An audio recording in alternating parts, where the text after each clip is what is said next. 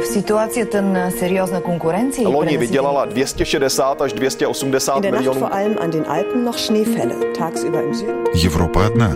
Европейцев миллионы. erinevalt kahest varasemast õhtust on tänane möödunud tunduvalt Idag så besökte vdn Michael O'Leary Jobbik azonban bejelentette, hogy egyetlen rendezvényen sem Разные взгляды на жизнь в программе «Европа лично». Чешские студенты обвиняют правительство в бездействии по климату. Возможны ли переговоры между Россией и Украиной? На местах утечки газа из Северного потока обнаружены следы взрывчатки. В Польше возобновили кампанию «Посылка для Украины». Подробности этих тем и не только в сегодняшнем выпуске программы «Европа лично». С вами я, Яна Ермакова, и начнем с новостей, которые пришли из Финляндии. Слово журналисту телекомпании «Юле» Лене Партенен. Управление по взысканию долгов конфисковало три частных российских самолета. По данным Юля, финские власти подозревают, что самолеты находятся во владении или использовании российских граждан, которые входят в санкционный список. За эксплуатацию самолетов отвечает финская компания Polar Aviation, которая, согласно редакции журналистских расследований Юле Мод, имеет связи с олигархом Геннадием Тимченко. В компании это отрицают.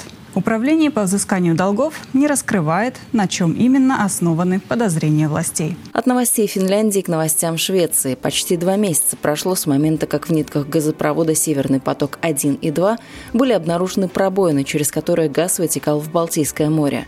Этот прецедент получил развитие. На месте пробоин шведская прокуратура нашла следы взрывчатых веществ. Подробности в новом подкасте русской службы шведского радио. Уже на ранней стадии следствие пришло к выводу, что причиной повреждений газопровода были взрывы. Настолько сильные, что они были зарегистрированы датскими сейсмологическими станциями, которые регистрируют землетрясения. Шведская прокуратура, отвечающая за следствие, сообщает о новой важной находке.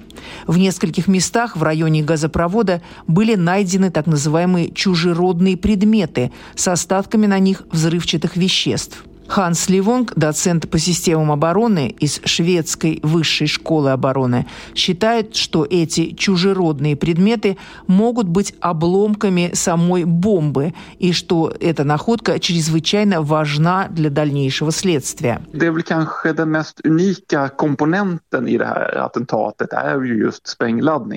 Это может быть самым уникальным компонентом всей этой диверсии – сама взрывчатка. И то, что она найдена, может помочь точно определить, как была проведена эта диверсия и откуда эта взрывчатка. Прокурор Мац Юнквист сообщает, что материалы следствия очень обширны и многосторонние, и что в ходе следствия прокуратура сотрудничает как со шведскими органами власти, так и с другими странами. По мнению Ханса Ливонга, последняя находка позволит создать наиболее полную картину случившегося.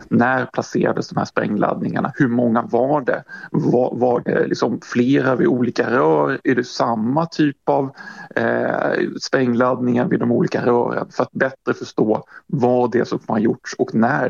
Когда и как были размещены взрывные устройства, сколько их было, были ли они размещены около разных ниток газопровода, был ли это один и тот же тип взрывчатки.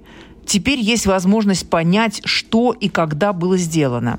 Ханс Ливонг из Высшей школы обороны полагает, что, вероятно, даже есть возможность определить, какая страна стоит за этой диверсией. От новостей Швеции к международной повестке, о которой рассказывают журналисты Deutsche Welle по-русски. Возможно ли переговоры между Украиной и Россией? Готовы ли страны идти на компромиссы? Ключевым посланием речи Владимира Зеленского перед участниками саммита G20 на Бали стали предложения Украины по достижению мира с Россией. В плане получения получившем название «Формула мира», 10 пунктов.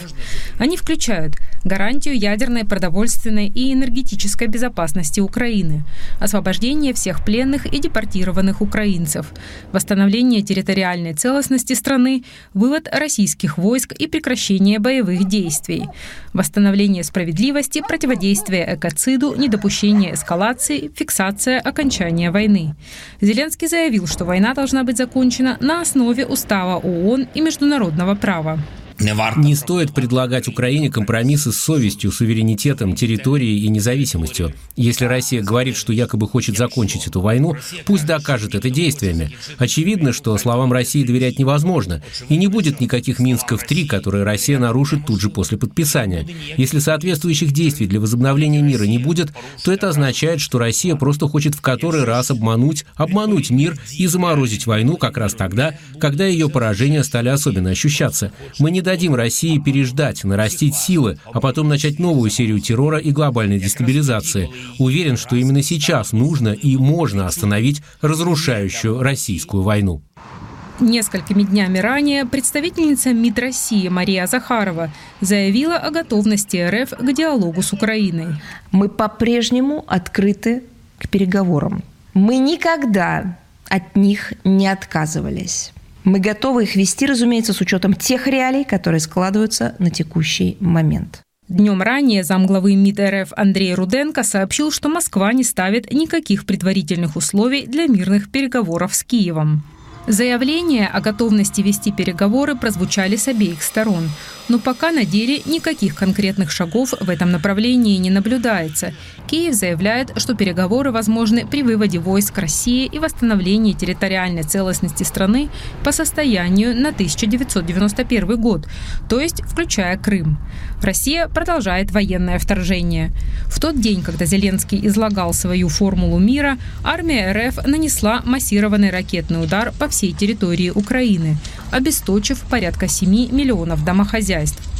Что изменило сейчас, так это то, что Зеленский перестал упоминать, что переговоры с Россией под руководством Путина невозможны.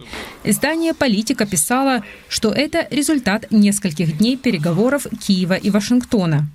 Напомним, что после объявления об аннексии оккупированных украинских территорий Зеленский в начале октября ввел в действие решение СНБО о невозможности ведения переговоров с нынешним российским президентом Владимиром Путиным. Наблюдатели отмечают, что переговорная позиция Украины все усиливается по мере роста военных успехов украинской армии. Но в целом Кремлю с его предложениями провести мирные переговоры не доверяют, как рассказал украинский аналитик Александр Мусиенко в эфире телеканала «Фридом». Ну, цель единственная — это получить э, передых. Очень важно. Мы же понимаем сейчас и видим ситуацию на фронтах, которая складывается неблагоприятным образом для России и российских войск. И, естественно, для того, чтобы получить вот эту такую важную передышку, в то время, пока продолжается мобилизация, и пока готовят мобилизованных к переброске непосредственно в районы ведения боевых действий, хотя они уже и там есть, Напомним, что первая попытка провести мирные переговоры между Киевом и Москвой состоялась уже 28 февраля, на пятый день полномасштабной войны. Тогда в Кремле требовали провести так называемую демилитаризацию и денацификацию Украины и отказаться от планов вступления в НАТО. В марте было еще несколько раундов встреч в Беларуси и Турции, но они ни к чему не привели. В мае переговоры были заморожены, так как стороны не могли ни о чем договориться. Вы слушаете программу «Европа лично». Продолжаем. Министерство образования и науки Эстонии подготовило поправки к закону о языке и закону об общественном транспорте с целью укрепить позиции эстонского языка в публичном пространстве. Поправки касаются языковых требований к работникам, к регулированию аудиорекламы, использованию иностранных торговых знаков и языку делопроизводства в госучреждениях. Тем продолжит тартусский корреспондент русской службы эстонского радио Элина Конт. В будущем не менее 80% аудиорекламы в торговых предприятиях должно быть на эстонском языке. Об этом гласит подготовленный Министерством образования законопроект. Прокомментировала член правления торгового центра «Квартал» Кайре Кревальд. На самом деле у нас никогда не было иноязычной рекламы. На иностранных, а именно на английском и в единичных случаях на русском языках, у нас есть дополнительная информация и оповещения, касающиеся безопасности. По словам министра образования и науки Тениса Лукаса, сегодня доля аудиорекламы на эстонском языке в торговом секторе составляет всего одну треть продолжает Кайра Кревальд. Следует сохранять ясный взгляд и трезвую оценку. В торговых центрах очень много иностранных туристов, и информация должна быть доступна им. Кроме прочего, согласно проекту, может быть введено требование о владении эстонским языком для лиц, работающих через интернет-платформы, прокомментировал министр образования и науки Тынис Лукас. Вернем требования языка на уровне B1 для водителей такси, которое в одно время исчезло, для того, чтобы водитель элементарно мог общаться с клиентом на эстонском языке. Новые правила коснутся и доставщиков еды, многие из которых иностранные студенты. По словам профессора современного эстонского языка Лины Линдстрöm, языковая проблема работников интернет-платформ гораздо глубже, и решить ее предлагаемые поправки не в силах. Кто в этом случае вообще захочет работать доставщиком еды в будущем? Мне все же хотелось бы видеть исследование, которое предшествовало бы законопроекту. Считают ли сами люди это проблемой или же нет? Поправки пополнят и список учреждений, в которых обязательным языком делопроизводства является эстонский язык. Теперь в него войдут публично-правовые юридические лица и публично-правовые университеты. Также в проекте поправок уточняются сферы, в которых нарушение письменной языковой нормы может наказываться штрафом. Продолжает Лина Линдстрöm. Я сама считаю, что главной проблемой использования языка в делопроизводстве является то, что посылы и законы непонятны простому человеку. Людям не ясно, что им пишет чиновник. Я вижу, что куда полезнее было бы использование принципа более прозрачного, понятного языка. Но этого, безусловно, нельзя добиться через наказание.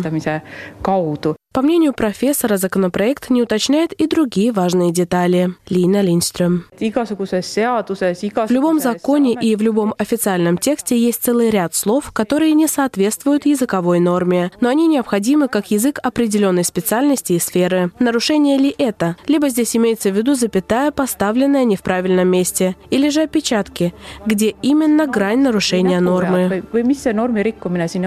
От новостей Эстонии к новостям Польши. Благотворительный фонд «Каритас Польска» возобновляет кампанию «Посылка для Украины». Подробнее об этом в материале наших коллег, журналистов русской службы польского радио. Посылка для Украины заключается в самостоятельном наполнении желающими помочь жителям этой страны картонной коробки продуктами из четырех основных категорий продукты. Питание с длительным сроком хранения, чай, кофе, сахар, косметика, средства гигиены, сладости, а также то, что поможет украинцам пережить зиму, несмотря на отсутствие тепла, электричества и воды, сказал отец Павел Земба, директор Каритас архиепархии в армии. Nawet chociażby te świeczki czy dania gotowe, które... Хотя бы свечи, полуфабрикаты быстрого приготовления, чтобы как-то справиться с этим трудным моментом. Конечно, перечень таких вещей можно расширить, и об этом мы тоже думаем, в том числе о повербанках. И завершаем программу новостями Чехии, где студенты обвиняют правительство в бездействии по защите климата. Студенческие забастовки прокатились по ряду вузов страны. О развитии этой темы журналист русской службы чешского радио Ольга Васенкевич. Университеты за климат движение, апеллирующее к принятию ответственных решений в отношении изменений климата и к тому, чтобы правительство перестало игнорировать научные данные, а напротив, в соответствии с ними, принимало необходимые решения. Забастовка проходит в форме культурной и образовательной программы в атриуме факультета социальных исследований Университета Масарика, где студенты также ночуют, общаются со СМИ и другими студентами, а некоторые факультеты, участвующие в ней, также с политиками. Комментируют причины проведения забастовки студент университета имени Масарика в Брно и пресс-секретарь движения Университета за климат Марек Сошка. У нас есть четыре конкретных требования к правительству Чешской Республики, которые можно выполнить в короткие сроки. Первое из них заключается в том, чтобы правительство страны сделало решение проблемы изменения климата приоритетной задачей и назначило правительственного уполномоченного по вопросам изменения климата, который будет обладать достаточной компетенцией для реализации климатической политики. Наше второе требование представить правительству Чехии план, согласно которому к 2033 году оно должно закрыть угольные электростанции, которые оказывают наиболее негативное влияние на окружающую среду. Правительство обязалось сделать это в своем программном заявлении, но еще не представило никаких планов Добавлю, что похожие студенческие забастовки проходят не только в Чехии, но также еще в 22 странах. Их участники указывают на то, что на крупных международных климатических конференциях принимаются амбициозные обязательства, которые, однако, не будут выполняться, если правительства отдельных государств не способствуют их реализации. Вы слушали программу «Европа лично». Этот выпуск подготовила я, Яна Ермакова, по материалам наших русскоязычных коллег в Польше, Германии, Швеции, Эстонии, Чехии и Финляндии. На этом прощаюсь. Всего доброго и до новых встреч в эфире.